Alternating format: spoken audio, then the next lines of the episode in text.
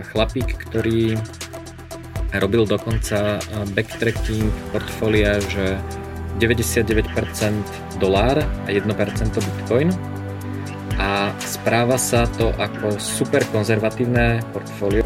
To zase veľa ľudí hovorí, no tebe sa ľahko hovorí, že v bull markete podnikať s kryptomenami, no tak sme peniaze na postavenie Bratislavskej polis rejzli na konci roku dvetisícsedemnásť, kedy bol dovtedy all-time high dvadsaťtisíc dolárov za bitcoin a keď sme začali stavať, tak sme boli niekde medzi tri až šesť tisíce za bitcoin. Hej, čiže akože viac ako polovica tej hodnoty sa nám zmizla pred očami za pár mesiacov. Preto by som ja, keď už investovať do firiem, tak radšej do firiem, kde môžem pekne raz za mesiac nastepovať, ja poznám všetkých zamestnancov, zistím, čo robia, viem im pomôcť, viem im poradiť, viem ich prepojiť s ľuďmi, ktorí, ktorí potrebujú. Takže, takže tie akcie sú odo mňa tak vzdialené a mám ich tak málo pod kontrolou, že ako určite ako nejaká súčasť portfólia OK, ale ja osobne to takto nepoužívam, nerobím. Každopádně teďka pojďme jako do druhého dílu, my vám ho jako střihneme, Jarda to střihne až pak tady. Doufáme, že nám nezmizí zvuk, že nebude žádný technický problém, každopádně světla za náma už nesvítí, už pojedeme jenom na jednu kameru a jdeme na investiční, investiční díl. Já jsem ti chtěl, Juraj, dát takovej dárek, jo.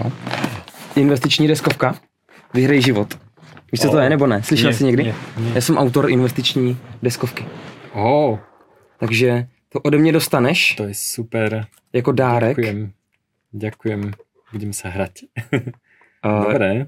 Vidíš, to bych mohl, to bych mohl zadat rovnou á í. Já mám totiž Numbers na Maca. Tam jsou jako dostaneš povolání, máš nějaký výdaje a příjem a můžeš tam koupit nemovitost, kryptoměny, drahíkovi.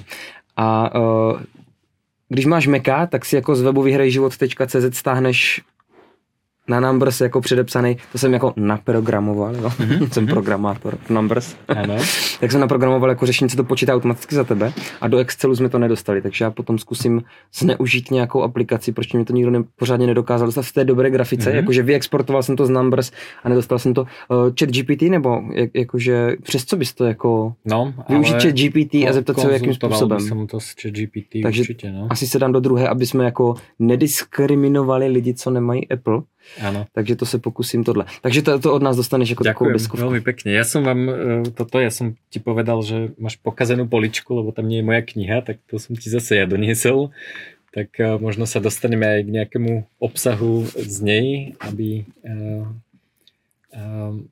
aby diváci mohli využiť taký podľa mňa netradičný pohľad na investovanie a je to teda aj v tej knihe, takže Kryptoměny vyhakují si lepší život. Děkuju, pokusím se si vyhakovat lepší život. Ano. A tím, tím teda dáme úvod do toho dalšího díla, to jsou jako čistě vlastně investice. Investoka je investiční podcast, mhm. takže investice všeobecně vlastně ochrana majetku. Tady píšeš kryptoměny vyhakují si lepší život.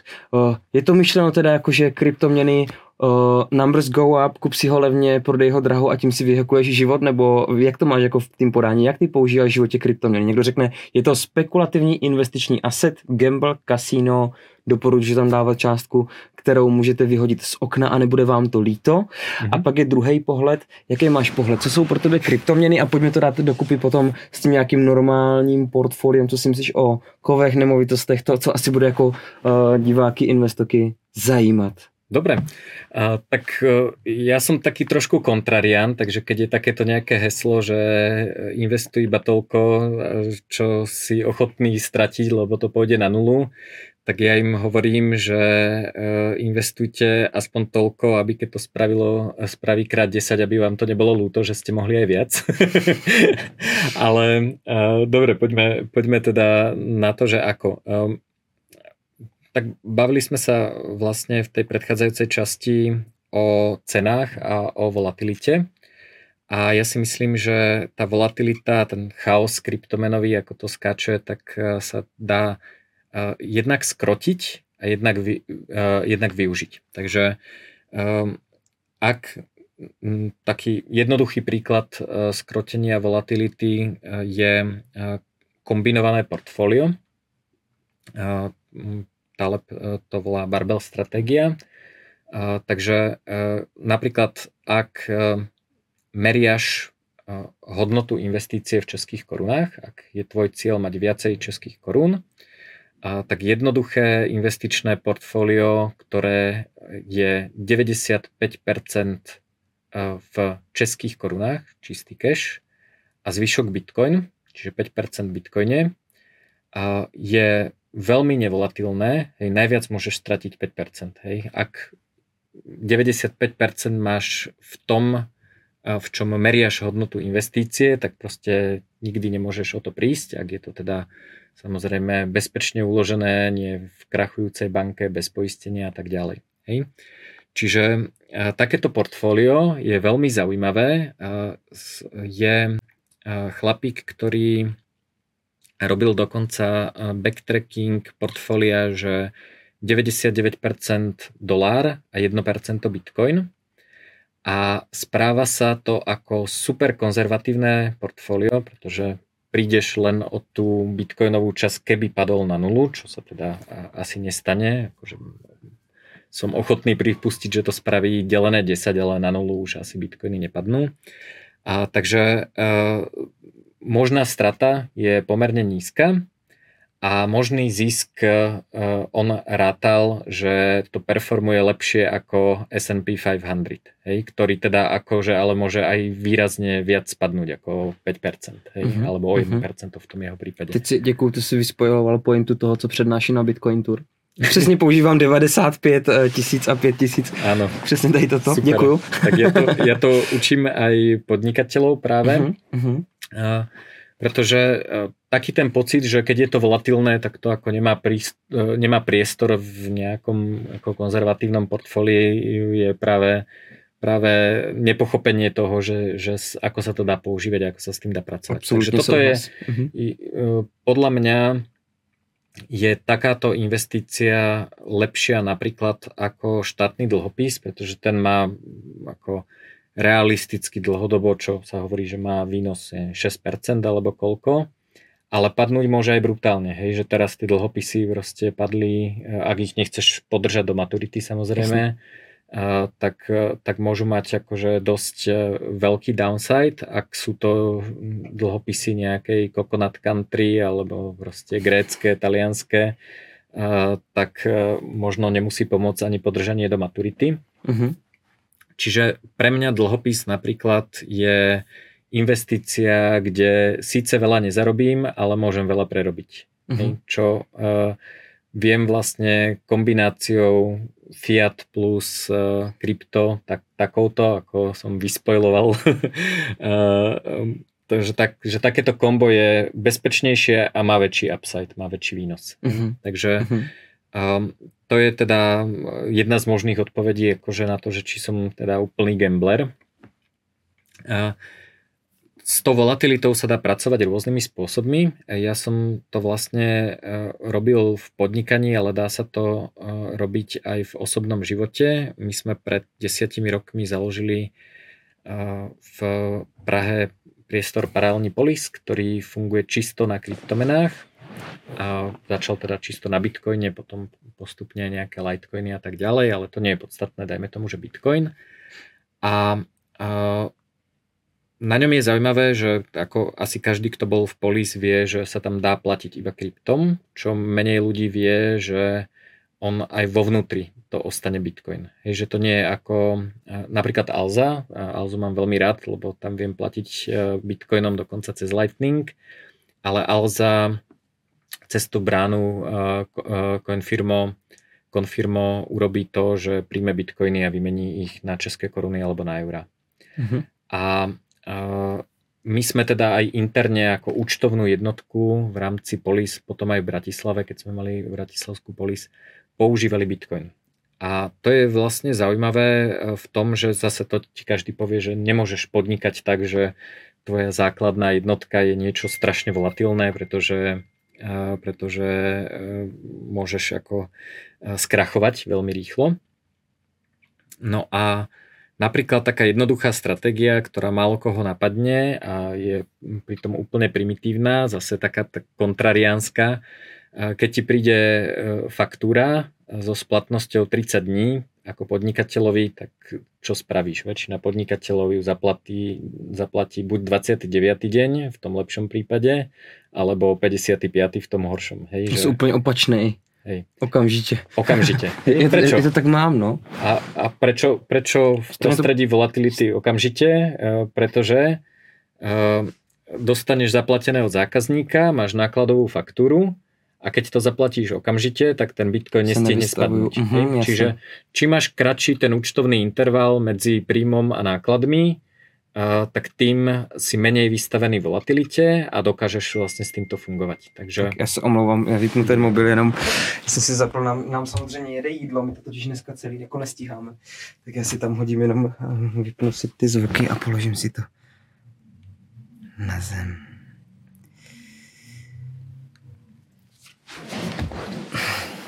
Dneska jdem za takových punkových podmínek teď už. Tak se omlouváme. Tak, tak. Doufám, že to stihneme ještě dřív, než nám dojede jídlo. Ať... Bankové podmínky jsou nejlepší, podle mě. No, čiže, čiže například krátký účtovný interval je jednoduchý způsob, ako, ako fungovat v tom prostředí volatility. Druhá běžná strategie na takéto fungování v prostředí volatility je, že nepredávam tie bitcoiny, ale používam ich iba ako zástavu po česky na požičku. Takže mám bitcoiny v hodnote, ja neviem, desaťtisíc českých korún a tie dám ako zástavu, že splatím úver a požičiam si päťtisíc alebo štyritisíc. A tým pádom až tak nezáleží na tom, aký je kurz Bitcoinu. Samozrejme, keď príliš klesne, tak musím buď doplniť tú zástavu, alebo splatiť tú požičku, alebo sa mi to teda zlikviduje kvôli margin callu. Ale vlastne nemusím robiť to rozhodnutie, že teraz idem minúť e, tie peniaze, e, lebo teraz je takýto kurz, alebo nie. Čiže e, to sme napríklad využili, keď sme stavali e, Polis, to zase veľa ľudí hovorí, no tebe sa ľahko hovorí, že v bull markete podnikať s kryptomenami, no tak sme peniaze na postavenie bratislavskej Polis rejzli na konci roku dvetisíc sedemnásť, kedy bol dovtedy all time high dvadsaťtisíc dolárov za bitcoin. A keď sme začali stavať, tak sme boli niekde medzi tri až šesť tisíce za bitcoin. Hej? Čiže akože viac ako polovica tej hodnoty sa nám zmizla pred očami za pár mesiacov. A čiže sme vlastne ako komunita riešili, OK, tak ono to padlo, asi to pôjde hore, ale tak budeme predávať ako lacné bitcoiny, to sa nám nepáči. Na druhej strane, ako už platíme nájom za ten priestor, ako mali by sme tam fungovať, nie je tam ani záchod, takže nejako to postaviť musíme. A, takže okrem toho, že teda Juraj, e, choď fundraizovať znova, hej, potrebujeme ďalšie prachy, tak sme si povedali, že dobre, tak ako urobíme toto, hej, že, že použijeme to ako, ako tú zástavu za bezpeku na požičku. Um, ešte predtým, ako ľudia... To, to, ten no, dôvod, proč to vlastne vy si... Vy už máte bitcoiny, nechcete je prodat, protože by vám vznikla daňová zátěž, takže vy vezmete ty... To, to v tomto případě ani nie, lebo to padlo. Hej, jasné, jasné. To ale je to jeden způsob, jak se, jak se bránit tomu, že neprodávám, nerealizuju zisk, takže já ten, jak dostat fiat je to, mám deset bitcoinů, tím pádem prostě dva vezmu, zastavím je, vezmu si oproti tomu půjčku, tím pádem já je furt držím, neprodal jsem je a, a pak jenom splatím ve fiatu půjčku, tím vlastně jsem tohle, takže nevzniká mi daňová povinnost a zároveň prostě ty máš, tvoje portfolio je sto procent v kryptoměnách? Máš? Nie. Nebo spoříš nějaký, jak jsi říkal, devadesát pět procent fiat měna a pět procent bitcoin. Nie. Ty jsi sto procent krypto? Ty jsi člověk, který Nie. prostě počítá, jak to máš? Uh, nemám sto procent krypto, protože mám aj zlato. Okay. Okay. Ale fiat shortujem, hej, že právě využívám uh, tyto, tyto požičky. To znamená, že keď si požičiaš fiat, to je záväzok, že ho v budúcnosti splatíš, čiže si vlastne short na, na, na fiat. Uh-huh. A to znamená, že ja počítam s tým, že v budúcnosti, keď budem splácať tú požičku, tak na ňu budem musieť menej pracovať ako teraz. Mm-hmm. Lebo t- úrok na, to, na, tej, na tom úvere, na tej požičke je nižší ako je inflácia. Takže, mm-hmm. takže moja teda základná pozícia je, že väčšinu v krypte, zlatú rezervu v zlate. Fyzickým drženým. Áno. Mm-hmm. Mm-hmm. Uh, Neviem, ako to mám teraz, ako nemonitorujem to úplne, ale, ale myslím si, že také rozumné je mať aspoň desať percent v zlate bez ohľadu na to, že či je niekto totálny gambler a uh-huh. používa bitcoiny alebo je nejaký konzervatívnejší. Myslím si, že každý človek by mal mať nejaké zlato. Že uh-huh. to je um, čokoľvek sa môže stať a toto je teda niečo, čo prežilo. Aj stříbro? Um, Nerad platím dane a na striebro je DPHčka, takže, uh-huh. takže uh-huh. Nie, a okrem toho to nie je až také skladné, je to proste veľa kovu za, za málo, čiže mal som, striebro som používal napríklad ako svadobné dary, keď som išiel kamarátom na svadbu, tak im dáte nejaké strieborné, strieborné mince, lepšie ako podľa mňa tristopäťdesiat hrniec na varenie, takže, takže to, je to podľa mňa taký, taký pekný darček. Ale, ale zlato, zlato, krypto a short pozícia na fiat je moje kombo. Takže ty vlastně vytěžíš uh, Cantillonův efekt, ty budeš mít ty první vytištěný peníze, protože si dostal půjčku a máš peníze. Ještě počítáš, že bude inflace a ty reálně vlastně vyděláš na tom, že splácíš ty peníze v době, kdy už průměrná mzda uh, a odměna bude vyšší a ještě zároveň teda spolíháš, nebo spolíháš, uh, předpokládáš, že kryptoměna půjde navrch, tím pádem ještě o to si víc jako naboostuješ to, že to, co jsi spotřeboval tady, tak prostě fakt jako malý úsilí tě bude stát jenom to splácení. Je to tak? Přesně tak. To je ta, ta tvoje vlastně téze, takhle žiješ a fyzický zlato máš proto, proč se hedžuješ, kdyby jsi... Tak môže sa stať všetko, slnečná búrka, alebo sa to nepodarí s tým kryptom. Je, to som mal inak ešte predtým, ako vôbec existoval Bitcoin. Ja som, ja som mal zlato a dokonca som si aj finančné plánovanie robil v gramoch zlata, nie vo fiat mene, pretože keď si chceš robiť nejaký dlhodobý finančný plán, tak ho ako počítať vo fiate, o ktorom nevieš, akú bude mať infláciu a či vôbec bude existovať, tak to, to nemá, před, nemá zmysel. Před pěti lety to byla kacířská myšlenka, dneska už tady ten narrativ přijímá více a více lidí teda, no, při inflaci, jakou máme, no. Ano, ja som stretol takého zaujímavého týpka na prvej bitcoinovej, alebo druhej bitcoinovej konferencii ever, ktorá bola v Londýne. A to bol týpek, ktorý s celou svojou rodinou cestoval na lodi, plavil sa po svete a on teda mal iba zlato a všetko počítal v zlate, pretože on keď sa vylodil niekde v Indonézii, tak nevedel, že aký lokálny shitcoin tam funguje a, a tak.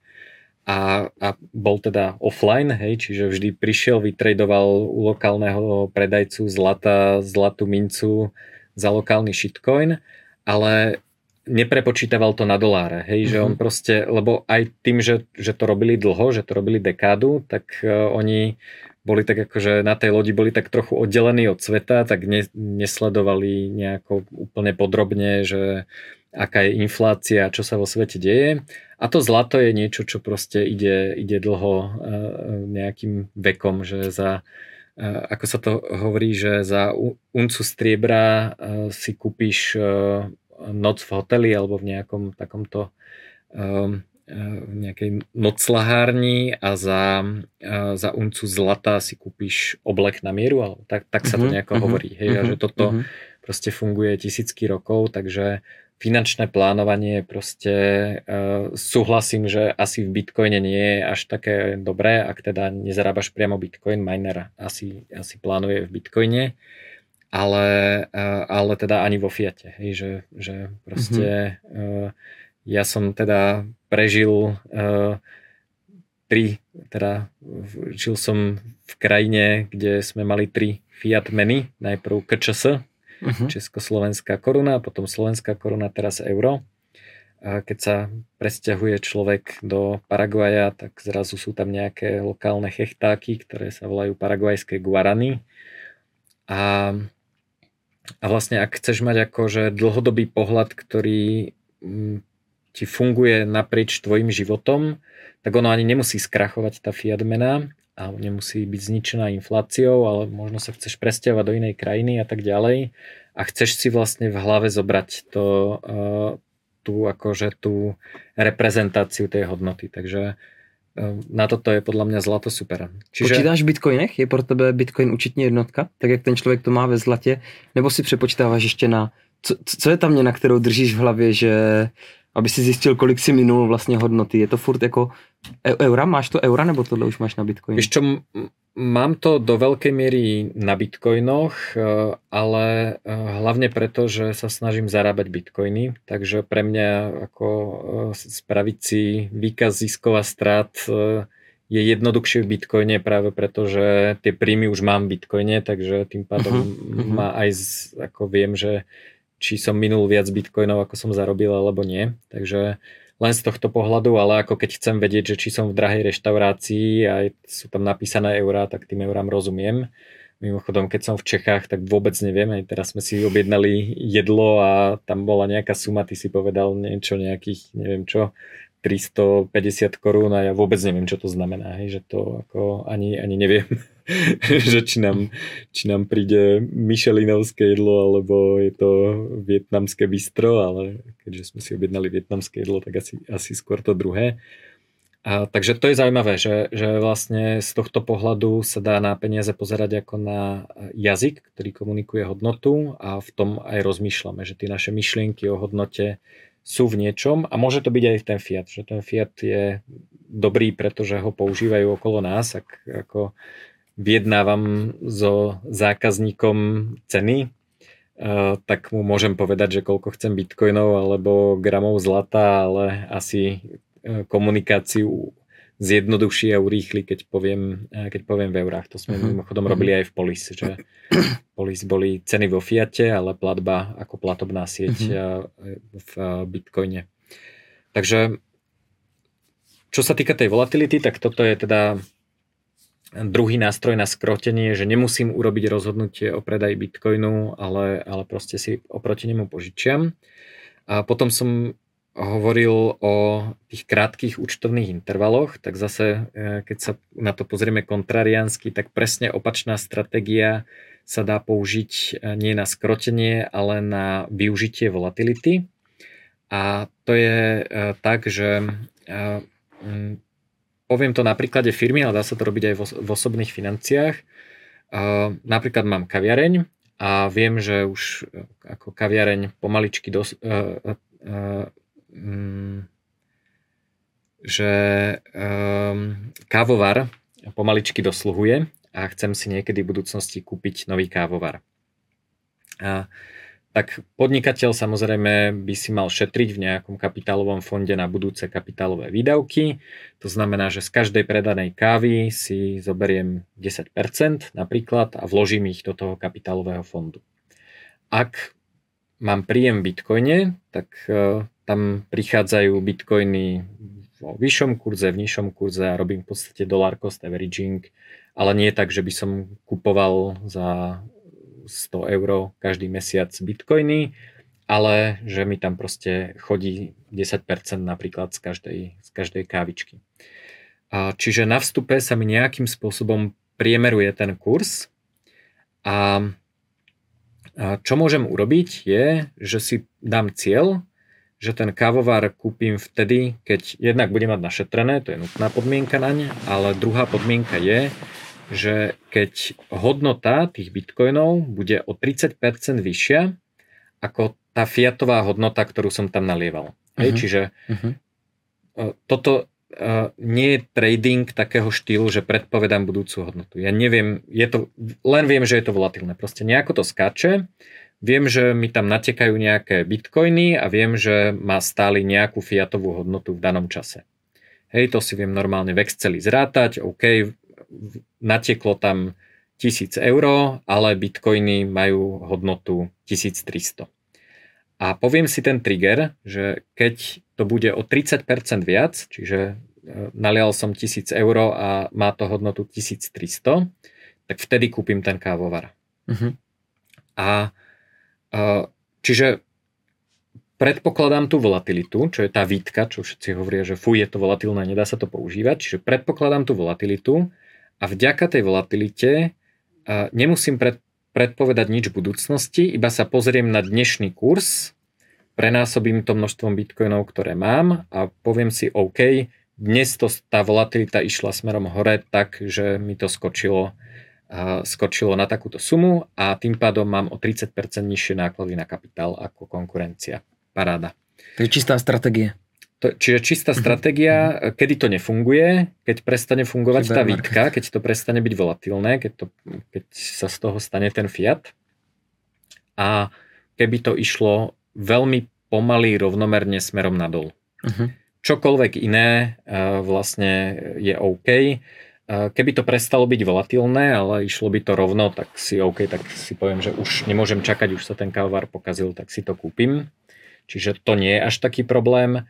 A vlastne to, že to ide postupne smerom nadol, sa síce stať môže, ale teda to by už nebolo volatilné, ale vtedy teda nastúpi to, že možno treba mať aj fiatovú, aj, mm-hmm. uh, aj bitcoinovú rezervu a vtedy uh, vlastne využijem ten efekt toho deväťdesiatpäť percent a päť percent. Takže uh, ja nerad robím akékoľvek stratégie, ktoré predpovedajú budúcu cenu. Myslím mm-hmm. si, že sa to nedá, hlavne teda v bitcoine, ale myslím si, že sa to nedá ani pri ničom inom.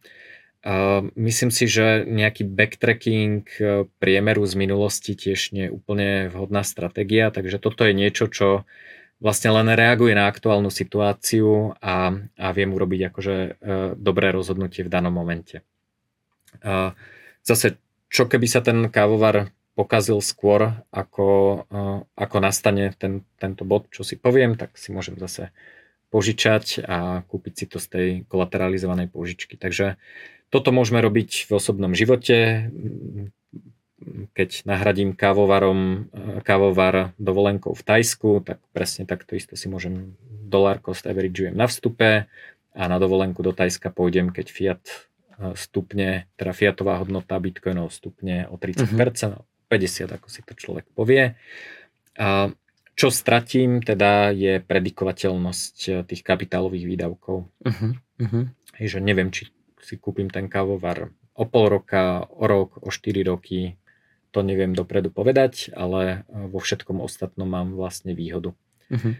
Takže toto sú také stratégie, ktoré, ktoré ľudí učím a uh, myslím si, že je to ako trošku...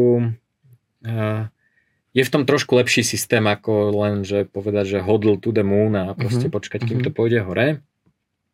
A je to stratégia, ktorá nepočíta úplne s nejakými takými lokálnymi trendami typu shitcoiny, I C O, neviem čo, DeFi yield, NFTčka a tak ďalej.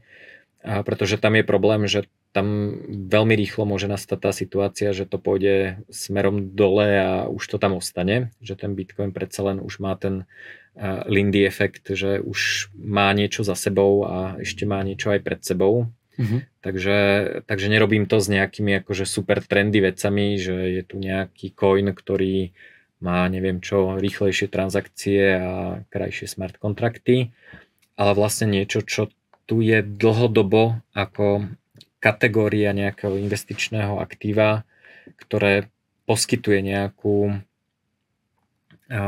pomerne dobre podľa mňa zadefinovanú hodnotu. Že to, že to nie je akože nejaký token, ktorý si kupujem, ale on má vlastne nejakú konkrétnu funkciu v tom finančnom systéme. A hlavne teda, že je to základné aktivum paralelného finančného systému, čiže ja Bitcoin vnímam ako poistku proti zlyhaniu tradičného finančného systému. Poistku treba mať pred tým, ako nastane to zlyhanie, hej, čiže uh, už ako poisťovňa nerada poisťuje horiace strechy a, a väčšinou je to vtedy drahé, takže treba si to kúpiť určite skôr, ako nastane ten problém.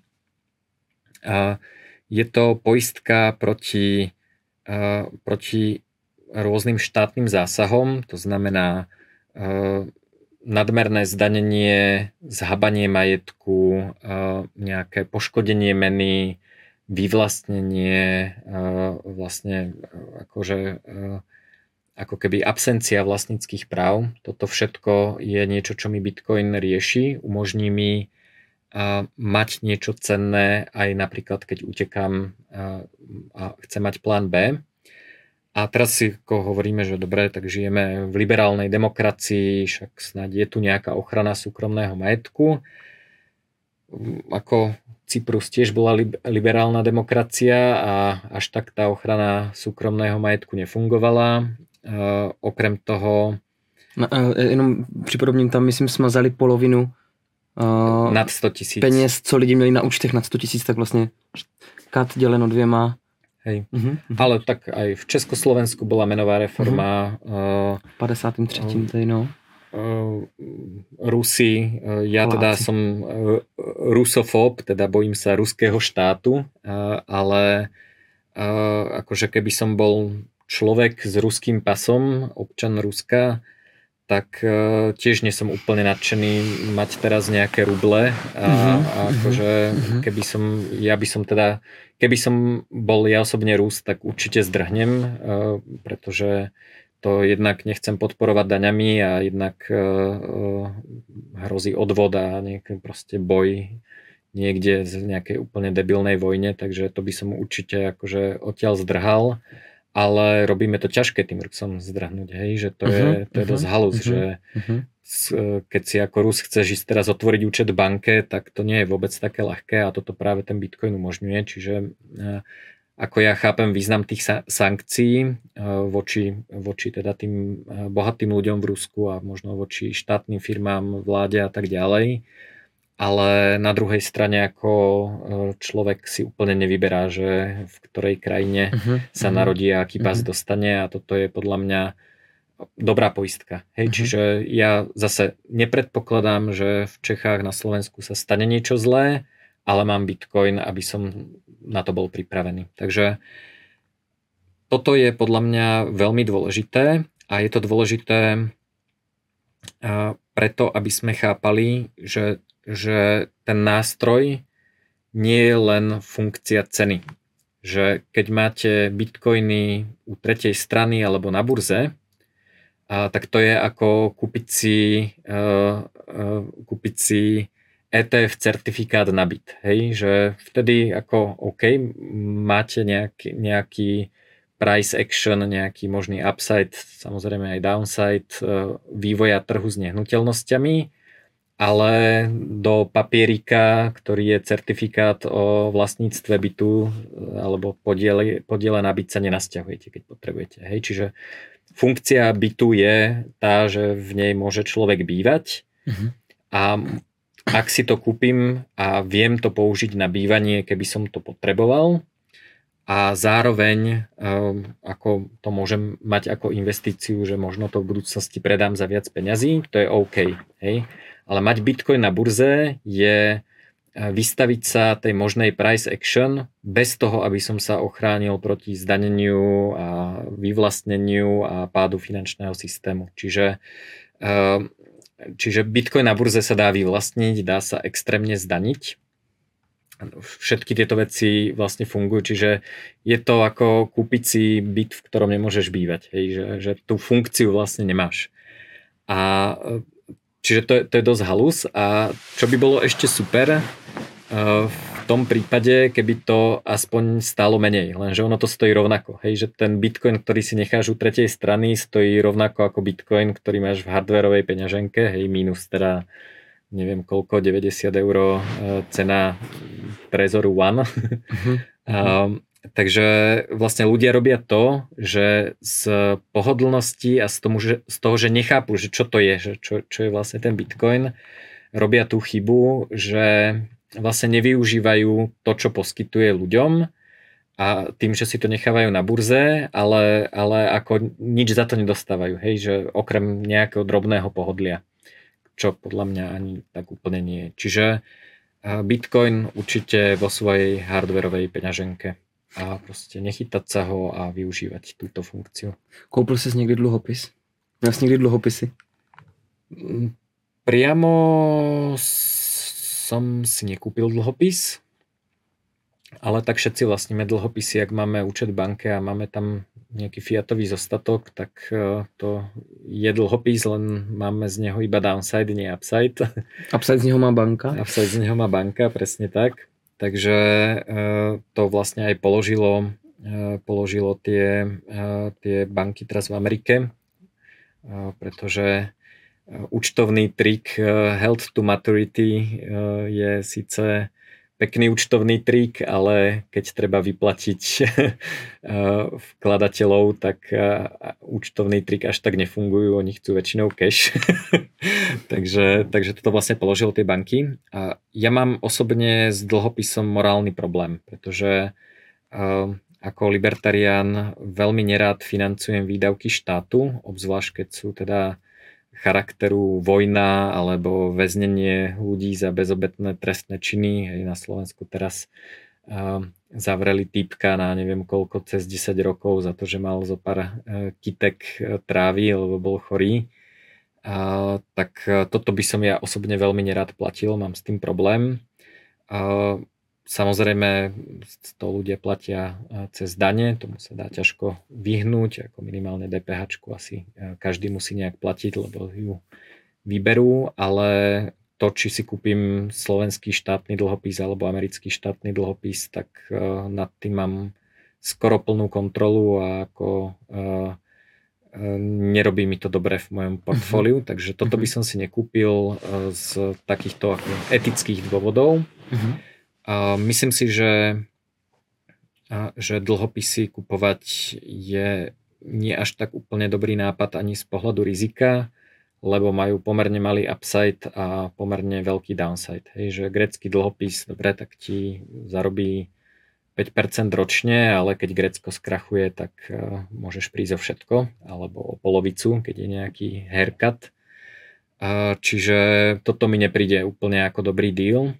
A ďalšia vec je, že je denominovaný vo fiate, že maďarský dlhopis by som si nekúpil, ak je teda vo forintoch, lebo proste už forint samotný je shitcoin, takže ako, dobre, môže mať forintový úrok, ale, ale akože keď neverím tomu forintu samotnému, tak je to, je to blbosť a samozrejme maďarský štát tiež môže skrachovať, aj keď teda trošku ťažšie, keďže si vie tie forinty vytlačiť s krajinami, ktoré si nevedia tlačiť menu, v ktorej si požičiavajú, je to, je to trošku riskantnejšie, ale tak je to len prenos uh, nejakého rizika krachu, rizika defaultu na menové riziko, takže ono je to cca to isté.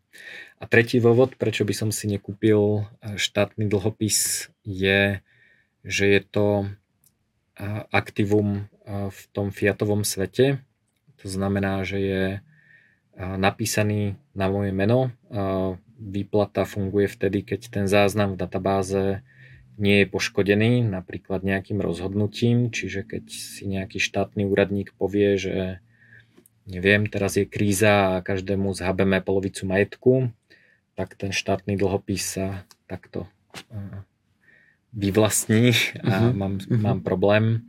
A kdežto iné aktíva, práve napríklad to zlato, ktoré máš fyzicky, alebo, alebo kryptomeny, a nejdú úplne priamo zobrať. Akože samozrejme môžu ti povedať, že ťa zbijú, zavrú, zabijú, ak im to nedáš, ako tom vedia, že to máš, čo teda sa stalo v Amerike pri uh, Nixonovom šoku, keď zhabal um, uh, či, uh, no nie, uh, executive order vlastne riešim, ktorým zhabali súkromné vlastníctvo zlata. A, takže to bolo skôr. Takže Nixon áno. To byl, jo, Nixon. Nie, ne, to bylo ještě před Nixonem. Nixon byl zrušení Bretton Woodského systému. Tak, tak, tak. Jo, jo, jo. A ten oni zrušili krytie. Byl, ten execution order byl mezi první a druhou světovou válkou, ano, že? Presne mhm. tak. Takže uh, Takže ja sa na to pozerám tak, že, že kde je ten záznam o tom mojom majetku a ak je v štátnom systéme, tak, tak je to pre mňa problém. Takže dlhopis, na to mám tri veľmi dobré dôvody podľa mňa, takže to by som si ja osobne nekúpil. Kupujú si ho aj tak skôr nejaké také finančné inštitúcie, pretože to centrálne banky a iné banky považujú za dobrý kolaterál. Takže ono mm-hmm. je to skôr to má ako práve ako to zajištení, ako ja používam Bitcoin, tak tak používajú dlhopisy finančné inštitúcie a je tam ten kolobeh toho financovania štátu versus práva na tlačenie tej, tej fiat meny. Takže, takže tak, akcie sú podľa mňa, ak teda chceme prejsť takéto tradičné aktíva, tak akcie sú podľa mňa fajn, ja som podnikateľ, čiže podiel vo firme, čo je akcia, je podiel vo firme, sú podľa mňa fajn, ale je tam viacero rizík oproti podielu v mojej vlastnej firme, takže ja keby som chcel investovať do podnikania, tak by som radšej investoval do vlastného podnikania ako do cudzieho podnikania.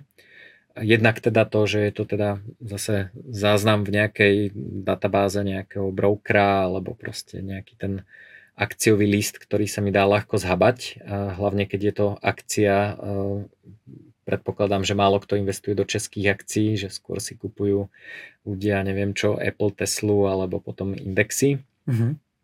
A, tak ja neviem, čo sa stane v Amerike, takže máme pauzu.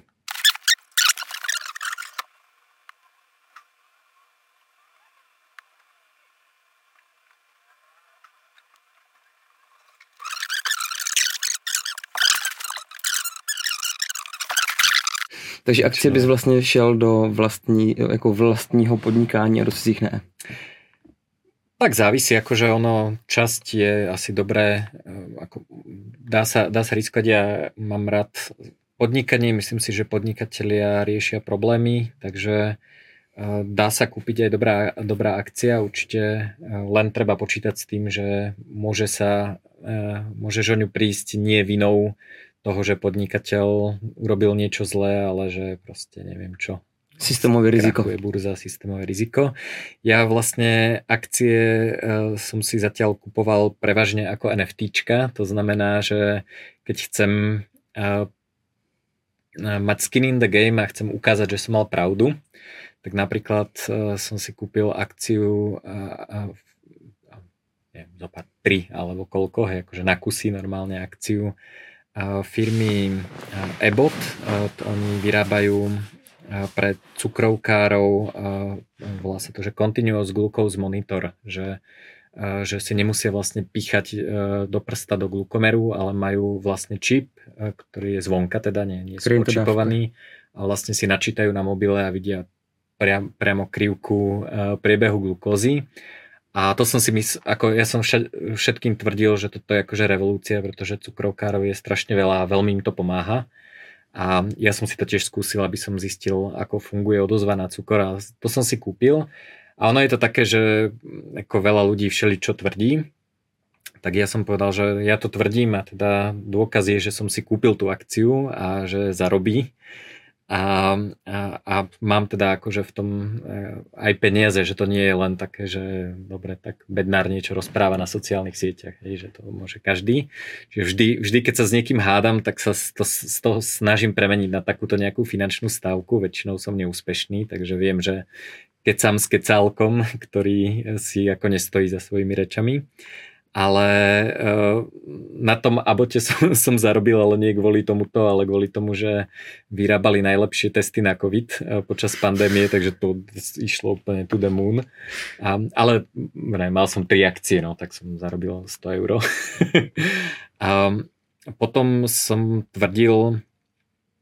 Ještě, že, ještě ty jsi říkal, no, že to je jako NFTčka, takže jako no, že, ty to řadíš to je, do stejné kategorie rizikově, nebo... Nie, nie, nie, to, že, že to je akože taká, um, taká ako skôr signálovacia vec, že toto mám, že to je proste, tak ako si kúpiš obraz, lebo chceš ukázať okoliu, že máš rád tento štýl a tohto umelca a niečo ti jo, to hovorí, jo. Tak pre mňa tá akcia nie je to, že by som ako teraz stavil, uh-huh. uh, že, že chcem dividendy alebo chcem na tom zarobiť, ale že tvrdím, že si myslím, že toto je dobrý produkt, ktorý bude úspešný a nie sú to len reči, ale ako som dal aj nejaké peniaze na to. A druhú a vec, N- čo... NFTčka si kupuješ? A mám jedno NFTčko, Fakt, ktoré som si potom. kúpil asi pred dvoma mesiacmi a je to preto, lebo uh, môj obľúbený hudobník uh, vydal album ako NFTčko a Tak som, no, tak som si ho kúpil, lebo som si ho takže občas počúvam NFTčko na sluchátkach. Mám to normálne. Je to lepší než normálne to? Je, je to proste. Ináč celkom pekný user interface to má. Vyzerá to veľmi podobne ako Bandcamp. Mám tam normálne cover toho albumu a je to limitovaná edícia. On to vydal ako NFTčko, pretože je Rus a ako nemôže veľmi získať peniaze inou platobnou sieťou, takže myslím si, že to bol hlavný dôvod, uh-huh. prečo je to zrazu NFTčko, lebo však normálne vydával albumy, albumy predtým štandardne ako, ako ostatní hudobníci, takže nebolo to preto, že je to NFTčko, ale pretože sa mi páči tá hudba a chcel som si ju kúpiť. Um, Takže tak, no. Čiže akcie ja využívam skôr takto, akože na takýto, na takéto doťahovanie sa s ľuďmi, aby to teda bolo niečím podložené, no. Mm, takže takový hraní si. Áno.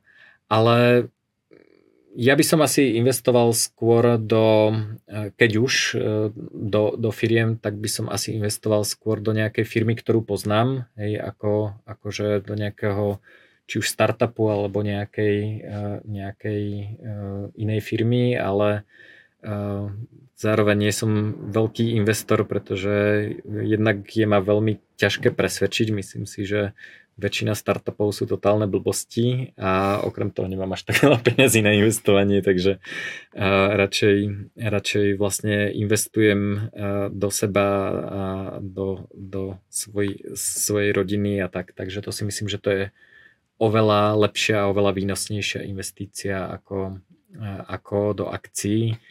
A ďalší problém, ktorý je s akciami, je agency problém, že ty môžeš mať dobrú firmu, do ktorej investuješ, ale ty vôbec netušíš, že aký je tam management, ako sa, ako sa o tú firmu starajú, či to dokážu urobiť aj v budúcnosti. A na to je podľa mňa dobré používať niečo, čo sa zatiaľ až tak nepoužíva, ale niektoré firmy to už robia, a to sú predikčné trhy. A predikčný trh je v podstate stávka na to, že sa niečo stane, a ona môže byť podmienená niečím. Takže napríklad si predstav situáciu, že máš Apple, zomrel Steve Jobs, a teraz uh, máš dvoch kandidátov na C E O, ktorí prevezmú jeho, jeho rolu. A ako sa rozhodneš, že ktorý z tých kandidátov je dobrý? No tak samozrejme ideš ako board, uh, ktorý zastupuje akcionárov, teda ide robiť pohovory, zistí nejakých dobrých manažerov v rámci firmy, mimo firmy, CVčka, proste a nejako, ne, na základe nejakého kritéria si vyberú nejakého C E O. Hej. E, problém je, že nie všetky e, informácie majú rovnakú váhu. Hej, že my máme, ako ľudia, máme strašnú potrebu mať na všetko nejaký názor, ale, e, ale ja, napríklad si sa ma pýtal, že či sa budeme baviť o Rusku. E, Keby si sa ma opýtal, že, že kedy skončí vojna na Ukrajine, tak ti poviem, že neviem. Netuším, fakt neviem. Hej?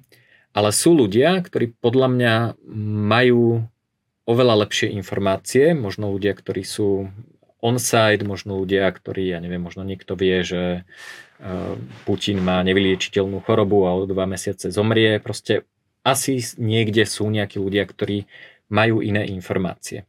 Lenže oni vlastne súťažia na tom trhu informácií so všetkými ostatnými, ktorí len majú názor. Hej. Takisto, akože, čiže nie na každom názore záleží a môj názor je, je v podstate úplne nepodstatný v, tom, v tomto prípade, ale niekoho názor by sme mali zosilniť. Takže keď sa vrátim späť k tomu prípadu toho výberu toho šéfa Apple, tak ja by som chcel, aby zdvihol ruku človek, ktorý vie povedať, že s týmto C E O som robil, je to podvodník, je to proste úplný flákač a všetko, čo má v CVčku, je preto, lebo mal dobrých zamestnancov a keď ich nebude mať, tak bude, bude na prd. Hej? Uh-huh. Lenže pre takéhoto človeka nie je žiadny upside. Hej? On proste, prečo by to mal hovoriť? Hej? Ešte sa na neho naštve, alebo mu vynadá, alebo proste Ho, alebo sa stane C E O a vyhodí ho, proste ako nemáš dôvod e, túto informáciu nejakým spôsobom zosilniť. No a teraz si predstav, že by existovala špeciálna akcia Apple, ktorá by sa rozdelila na dve časti a jedna časť, čiže dve časti majú rovnakú hodnotu ako jedna akcia Apple a jedna akcia by sa premenila na akciu Apple za podmienky, že sa C E O stane týpek A a niekto, druhá akcia sa premení na akciu Apple, ak to bude týpek B. A keď umožníš voľne obchodovať tieto akcie medzi sebou, tak z ich pomernej ceny vlastne zistíš, čo si myslia tí ľudia, ktorí majú ale taký názor, na ktorom vedia, že zarobia. Hej, že ak ja viem, že tento typek je totálny flákač, tak, tak tú akciu, ktorá teda je za podmienky, že sa on stane C E O, shortujem. Hej, že to, to bude totálne, akože zarobím najviac na šorte, alebo ju vymieňam za tie... Za tie za tie druhé akcie, čo teraz má rovnaký efekt na cenu. Bitcoin cash versus Bitcoin. Presne tak, presne tak. Hej, že to je predikcia, že čo bude, čo bude úspešné. No a keby firma toto urobila, keď robí takéto rozhodnutie, tak sa z predičného trhu stáva decision market, teda uh-huh. market na, na rozhodovanie a vlastne umožní práve urobiť to, že, že vyberie tie akcie, ktoré majú vyššiu hodnotu a tie teda dodajú vyššiu shareholder value, pretože trh si myslí, že tento C E O viac vypumpuje hodnotu tej akcie, na ktorú sa to premení. Takže, takže toto je riešenie, ale toto riešenie skoro nikto nepoužíva.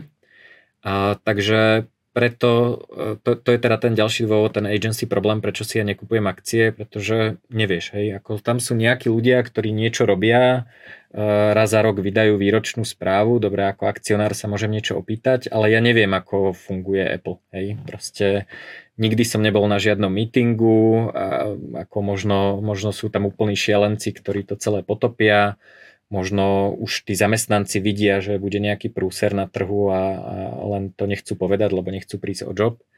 Takže preto by som ja, keď už investovať do firiem, tak radšej do firiem, kde môžem pekne raz za mesiac nastepovať, poznám všetkých zamestnancov, zistím, čo robia, viem im pomôcť, viem im poradiť, viem ich prepojiť s ľuďmi, ktorí, ktorí potrebujú. Takže, takže tie akcie sú odo mňa tak vzdialené a mám ich tak málo pod kontrolou, že ako určite ako nejaká súčasť portfólia OK, ale ja osobne to takto nepoužívam a ne, nerobím to, lebo je to pre, nemám k tomu vzťah. Uh-huh. A to, co jsi vlastně popisoval, ty predikční markety, to jsou jako hodně věci, který, o kterou se jako snaží některé alternativní kryptoměny. Máš nějaký projekt, že bys řekl, to, to může být zajímavý projekt jako z hlediska těch predikčních marketů, protože to se snaží o dál, dál nebo dál, myslím, že dál a podobný, tak vlastně se snaží pokrýt tady tu potřebu. Ano, jsou, myslím, že Augur byl takýto Gnosis, teraz je Thales Market. Já mám v knižke, aj, mám to jinak aj na blogu, vygooglite, keď dáte predikčné trhy a, a moje jméno, tak mám tam aj prehľad predikčných trhov, väčšina z nich nepoužíva iný coin, že sú buď na dolárových stablecoinoch alebo na bitcoine. Mm-hmm. A čiže aj tie, aj tie platformy, Augur napríklad je tuším buď v Etheri alebo v dolároch, už si nepamätám, a ten ich coin je len na nejaké poplatky a na nejakú reputáciu. Čiže, mm-hmm. Takže běží to vlastne na další vrstvě nad nějakou kryptoměnou ano, typu ano. Bitcoin. Ale ne? Sú rôzne, sú aj centralizované tie trhy a ono to ako používajú firmy, myslím, že a, a, čo to bolo? Nike alebo niečo také používalo interný, pre, lebo to je ako ty si kupuješ informáciu, to nemusí byť len o cene akcie. Um, Nike, myslím, že to bol Nike, ne, mám to v tej kapitole, nepamätám si to presne, uh, alebo teda možno uh, a dobre, príklad z Nike je fajn, že chceli otvoriť veľký obchod v Šanghaji a e, nevedeli, či to stíhajú na čas. Hej? A teraz ty, keď sa opýtaš projektového manažéra, tak čo je najlepší stav pre projektového manažéra, keď nestíha? E, keď môže povedať tomu, čo ho platí, že všetko sa posralo v poslednej chvíli, proste tri dni pred odovzdaním nastal nejaký problém, ktorý nikto nemohol predvídať. Hej? Že málo ktorý projektový manažér ti rok dopredu povie, že sorry brácho, nestíhame a môžeš ma rovno vyhodiť, lebo proste sa to nedá stihnúť. Hej? Každý chce ako čerpať svoju výplatu a mm-hmm. až do posledného momentu. No, čiže ak to teda, neviem, ktorá firma to bola, ale takáto nejaká topánková, myslím, že Nike, a, tak urobili to, že, že stavili, že urobili v rámci firmy trh a stavili na to, že to nestíhajú. Hej? To znamená, mm-hmm. že každý, kto mal informáciu, že áno, stíhame, tak sa mu oplatilo dať protistranu a vyhrá prachy. Hej? Mm-hmm. Ale ak tomu tí ľudia neveria, ak proste tú stavku nedajú, tak, tak to znamená, že už vlastne je tam tá informácia, že to nestíhajú. Že? Keď je niekto presvedčený, že keď ten projekťák vie, že áno, stíhame, tak ako by sa to malo prejaviť na tej trhovej cene. Takže uh-huh, uh-huh. toto robí americká armáda, alebo robila, neviem, či to ešte robia, na, na testy zbraňových systémov, kde veľa tímov musí, že neviem čo, tím, ktorý dodáva rakety, ktorý dodáva odpalovacie zariadenia, ľudí a tak ďalej. Všetky tie tímy sa musia skoordinovať a v jednom momente urobiť test. A mali presne takýto predikčný trh, že či to, že či to stíhajú v konkrétnom termíne. Hej? Uh-huh. Potom to, zru, myslím, zrušili, lebo väčšinou ten trh povedal, že sa nestíha. A, a, a proste ľudia to nechcú. Hej? Že to je proste, to číslo ti ukáže, že, že vlastne tí ľudia tomu reálne neveria. Hej? Uh-huh. A to je to, je to čo, čo chýba. Práve keď máš tento agency problém, že, že nemáš ako vhľad do tej asymetrickej, možno slabej informácie od troch ľudí, ktorí sú in a vedia, ale pravdu ti nepovedia, ale keď ide o peniaze, tak si ich veľmi radi zoberú alebo veľmi radi ich neriskujú, ak mm-hmm. majú opačnú mm-hmm. informáciu. Uh, máš nějaký alternativní kryptoměny ty? Jakože mimo Bitcoin, asi Monero předpokládám. Ano. Máš nějaký další, jakože bys prostě sázíš ty svoje peníze, protože má svoje Bitcoiny mm-hmm. uh, na nějaký alternativní kryptoměny? No Monero mám kvôli tomu, že sú mi blízke hodnoty súkromia. Nemyslím si, že pôjde to the moon rýchlejšie ako Bitcoin, takže nie je to, je to zase takéto NFTčko, že keď hovorím, že toto je pre mňa dôležité, tak to mám ako podložené aj niečím iným ako mojimi rečami. A ja osobne mám aj Ethereum. A tiež si nemyslím, že pôjde to the moon viac ako Bitcoin, ale je to taký iný pohľad na svet, taký solarpunkový, pozitívny, trošku naivný, ale bol by som rád, keby sa im darilo. A tiež to teda je skôr také hodnotové. A práve napríklad tie predikčné trhy som používal na Ethereu, takže tam, tam sa to dá robiť. Takže sa mi páči, že to umožňuje takéto nejaké aplikácie. Nie, nie som taký, taký ako grumpy maximalista. Uh-huh. Na druhej strane, ako keď sa ma niekto pýta, že do akého krypta investovať, tak im poviem vždy Bitcoin a ani, uh-huh. ani nešpekulujte, lebo, lebo proste je veľmi ťažké povedať, že čo nepôjde rýchlo na nulu. A z týchto altov vlastne Monero je podľa mňa taký, taký ako najlepší privacy coin a Ethereum je najdlhšie fungujúci smart contract coin, čiže ten, tam ten Lindy efekt, že ako nejaká nová kryptomena, ktorá vznikla pred dvoma rokmi, tak uh, má tak lifetime ďalšie dva roky a potom pravdepodobne skončí, takže Solana, Avalanche, všichni kdo. Ja napríklad Avalanche používam na tie požičky kvôli fičkám a, kvôli, a harvestujem tam uh, subsidy na úroky, takže mám mm-hmm. nižší úrok, ale ako kolaterálno tam mám Bitcoin teda zavrapovaný. Mm-hmm. Čiže pre mňa je to ako platforma, nástroj, mám samozrejme nejaký Avalanche na fička, ale mm-hmm. nie je to pre mňa investícia. Ale je to užitočný nástroj. Mm-hmm. A uh, poslední nemovitosti. Jak ty vnímáš nemovitosti? Jaká jejich budoucnost? Máš svoji nemovitost? Nebo? Áno, mám uh, nabývanie, teda nie nahodľovanie a zarábanie, čiže nie, nie investične, ale uh, ja by som do... Ako mal som uh, investičnú nehnuteľnosť, ktorú som prenajímal. A a nebolo to pre mňa. Je to proste jednak to, že sa o to treba starať, hej, že um, ako môžem si to kúpiť, samozrejme sú firmy, ktoré to manažujú, ale ako je tam ten náklad, že musím riešiť, že zrazu sa pokazil záchod, alebo zrazu neviem čo, spoločenstvo odhlasovalo vyššie, vyšší rezervný fond. Nie je to niečo, čo je pasívny príjem, to, na to neverím. A druhý problém je, že je tam veľké geografické riziko, že môže sa stať uh, jednak teda riziko štátu, čo teda zdaň nehnuteľnosť je najjednoduchšia vec ever, lebo ju nepresunieš. Takže uh, daniť nehnuteľnosť je veľmi jednoduché a to, to sa mi nepáči. A dá sa vyvlastniť nehnuteľnosť, samozrejme nehnuteľnosť sa môže fyzicky poškodiť, môžu byť záplavy, požiare a tak ďalej. A, takže ja si rád nechávam flexibilitu a rád robím to, že, že a, mám opcie, mám možnosti, a, čiže bývať môžem tam, kde som, skoro všade na svete mi radi za peniaze ponúknú možnosť niekde prespať na nejakom peknom mieste, niekde aj dlhšie. A, takže pre mňa prenájom je určite viac fajn a nestojí mi to za to riziko. A, a je to vlastne také riziko, že si trochu zaviazaný nejako k tomu miestu. Takže to, to, sa, mi, to sa mi nepáči.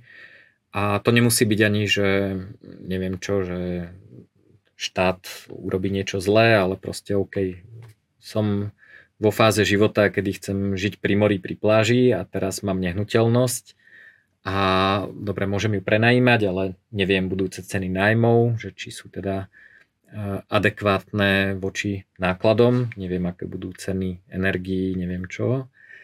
A, a, a je to pomerne ťažko likvidná vec, hej, že nie, je to proste NFTčko, že uh-huh. to nie je, že index, hej, na ktorý je, alebo aj akcia, hej, že akcia má často pomerne veľký e, trh, ak to nie je e, akcia nejakého slovenského hotela v Tatrách, to som pozeral mimochodom na burze cenných papierov, že posledný trade e, akcie nejakého hotela v Tatrách, že posledný trade rok dva tisíce sedem, last price. Tak e, že toto to nie je. Okay. Tak nehnuteľnosť je na tom podobne. No, že, uh-huh. Uh-huh. Možno keď ju chceš predať, tak možno vtedy je čas, kedy sa nie je dobré predávať tú nehnuteľnosť. Uh-huh. Uh, kdyby zněl Kdyby tvoje portfolio vlastně kryptoměn a zlata, potažmo bitcoinu, něco málo etera a něco málo zlata, sčítalo hodnotu padesát tisíc euro. Bylo by to pro tebe jako moment, že bys řekl, necítím se komfortně se svojí jako majetkovou strategií? Je něco, do čeho bys prostě, do, kdybys měl jako do něčeho diverzifikovat, říkal si, hele, už jako jsou hodně navezený, může přijít nějaká Black Swan. Hmm. Jak bys nad tím přemýšlel? Do čeho bys? A jestli vůbec? Nie, pre mňa je to zlato dostatočná e, záloha a e, ja teda ešte som nepovedal e, jednu dôležitú časť investície a to je investícia do, a, do seba, do svojich schopností a, a do rodiny a to si myslím, že ľudia podceňujú, vnímajú to ako takú nejakú ezotému, že oh, tak tiež investovať do seba, ale naozaj investovať čas, energiu do toho, že tvoje telo funguje lepšie, tvoj mozog funguje lepšie, že sa niečo naučíš. To sú všetko marketovateľné veci, ktoré ti prinášajú výnos. Hej, že ak dokážem vyprodukovať, ja neviem, dvakrát viac hodnoty pre mojich zákazníkov, lebo sa zlepším, a tak, tak to sa ako prejaví na mojom príjme, hej, že to je akože dividenda, to je proste jasný cashflow, hej. Čo teda ľudia to nevnímajú, že to, že to je akože náklad, hej, že mm-hmm. krmím mm-hmm. moje telo jedlom, tak to je, to sú náklady, ale nie, to nemusí to byť náklad, môže to byť niečo, čo ti umožní vlastne ďalej fungovať a produkovať, takže uh, keby som mal diverzifikovať, tak diverzifikujem do toho, že sa naučím niečo úplne iné, čo teraz neviem a čo má nejakú hodnotu, či už pre mňa, alebo pre nejakých zákazníkov. A to aj robím, ale, ale ako v, keby som sa tohto bál, tak, tak toto by som ako robil viac, že lepšie vzdelanie pre dieťa, alebo, alebo ja sa niečo naučím, alebo investícia do zdravia, aby som ako bol dlhšie lucidný a funkčný. Takže... Kdybych ti dal padesát tisíc euro a řekl, Juraj, tady máš padesát tisíc, musíš to použít na vzdělání. Co by ses naučil? Uh, určite by som sa zlepšil v umelej inteligencii, fine-tunovanie, trénovanie modelov a tak ďalej. Uh, určite by som uh, ak na vzdelanie, tak uh, určite taký nejaký biohacking, niečo, niečo o ľudskom tele. Myslím si, že, že uh, tam má väčšina ľudí vrátane mňa nejaké rezervy, aby sme boli prítomnejší, aby nám to lepšie myslelo, aby sme mali viac energie telesnej aj duševnej. Takže, a, a tam sa dá teda nekonečne dlho vzdelávať. To je tak komplexný systém, že, že to sa určite dá. A mňa teda dosť baví teória rizika aplikovaná na finančné trhy, na, na í té bezpečnosť a celkovo na život.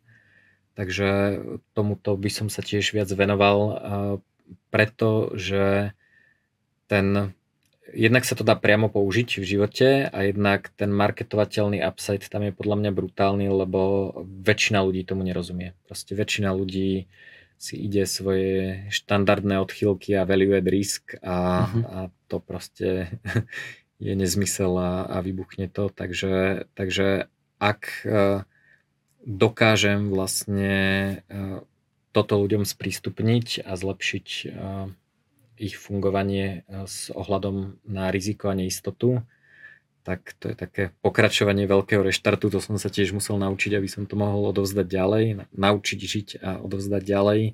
A v tomto sa dá ísť určite ešte ďalej. A, takže To je, to je asi ďalšia vec a potom niečo, kde mám ja veľké medzery, hlavne časové, ale aj vedomostné, je marketing a predaj. To je tiež vlastne zvyšovanie hodnoty toho, čo robím, pretože keď sa to dostane k správnym ľuďom a k viac správnym ľuďom, tak dokážem pomôcť viac ľudí, ľuďom a tým zvýšim hodnotu toho, čo robím. Je nejaký téma, ktorý by ste ešte na závier probrať? Uh,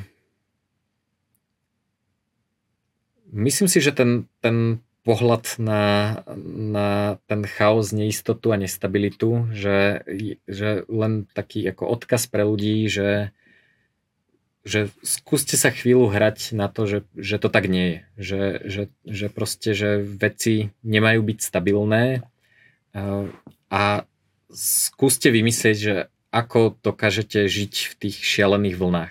Hej? Pretože tam je podľa mňa, podľa mňa my sa tak, takto držíme uh-huh, uh-huh. miesta, kde sme a vďaka tomu nám unikajú tie možnosti a uh, tie možnosti môžu byť jednak zaujímavejšie a to miesto, ktorého sa držíme, nie je také stabilné, ako sa nám zdá. Takže uh, on to chce trochu odvahy, že to, to komfortné miesto v hierarchii je...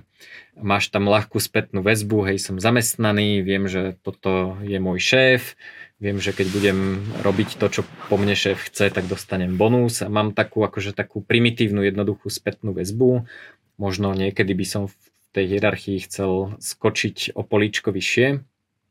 A taká nekomfortná vec, ktorú sa ja snažím robiť a ktorú odporúčam aspoň čiastočne vyskúšať je vyskúšať si miesto mimo tej hierarchie, vyskúšať si, aké je to vlastne produkovať nie v rámci hierarchickej štruktúry, ale že si dneska poviem, že ja neviem, teraz potrebujem napísať knižku, lebo pomôže ľuďom a dokážem ich niečo naučiť.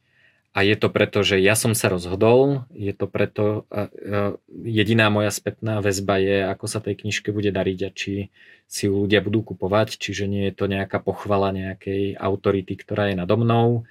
A nie je to snaha dostať sa v tej hierarchii vyššie, ale je to vlastne tá peer-to-peer interakcia s tými mojimi zákazníkmi a spolupráca s dodávateľmi, hej, že to knižku samozrejme ja neviem sám vyrobiť, ani ju neviem vytlačiť, ani neviem uh, spraviť grafiku, a ju niekto iný editoval a, a tak ďalej, hej, že to je tiež ako dielo a dielo viacerých ľudí, ale kde nikto nebol šéf, hej, že ja som proste zobral text, poslal som ho editorke a povedal som, nech sa editorka dohodne s mojím grafikom a nech proste nejakým spôsobom vyprodukujú výsledok. Hej. Čiže, a to už nebolo na mne, hej, oni, oni to spravili sami. Čiže takéto peer-to-peer vzťahy, a vravím, je to veľmi nekomfortné zo začiatku, lebo zrazu proste ti nikto nepovie, že deväť nula nula musíš byť v tejto kancelárii a budeš robiť osem hodín toto, čo som ti povedal, a potom ideš domov a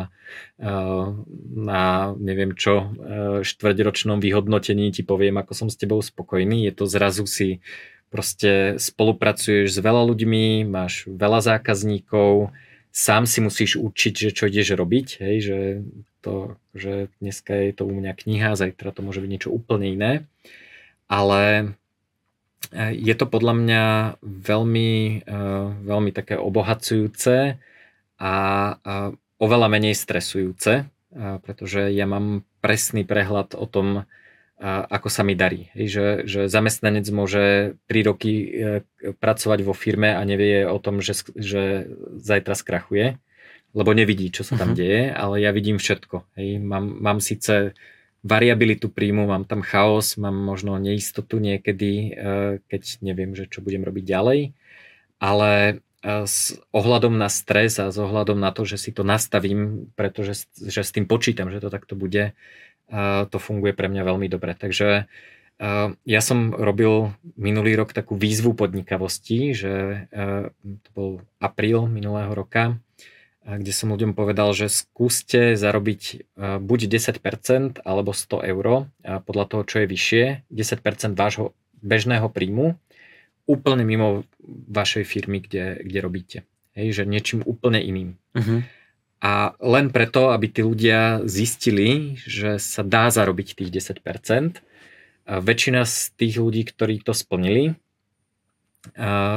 tak to splnili za menej ako desať percent full-time jobu. To znamená, že, že mm. oni mali ako priamy dôkaz toho, že dokážu za menej času zarobiť viac inak ako chodením do práce.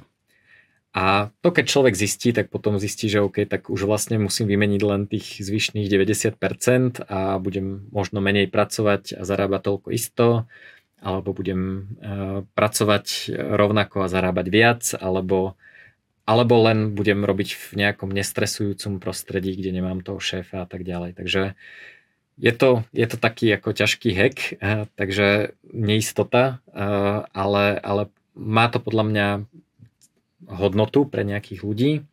A potom to isté v podnikaní. Učím vlastne používanie bitcoinu v podnikaní na všeličo, na finančnú rezervu, zaištení, zábezpeku, a tak ďalej. Mám, mám vlastne teraz kurz pre podnikateľov, keďže s kryptomenami podnikám už desať rokov.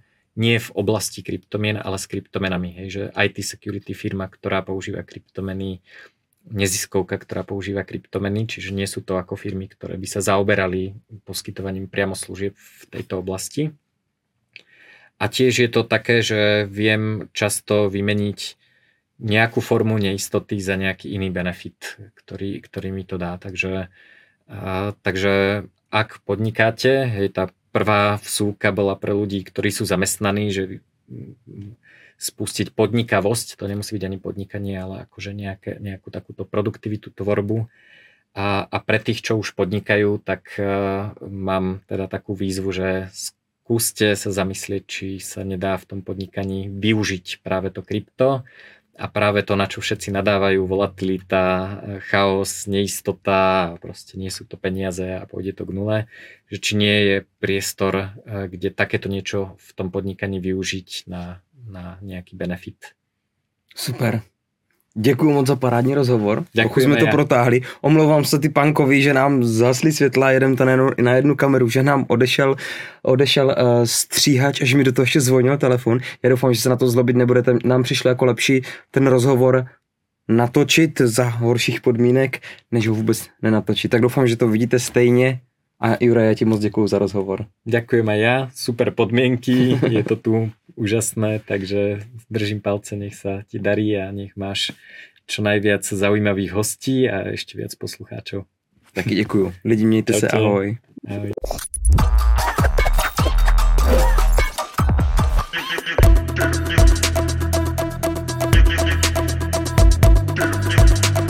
Video má pouze informativní charakter a není investiční radou. Před použitím pečlivě čtěte příbalový leták. Zdroje k videům a grafům najdete v popisku videa. Děkujeme, že jste rozhovor doposlechli až do konce a doufám, že se vám líbil. A teď už dejte like, odběr a zvoneček. A tady vás čeká playlist našich dílů. Každopádně jsme YouTube algoritmus nechali vybrat, který video by mělo být nejlepší právě pro vás. A to vyskočí tady. Tak na něj klikněte.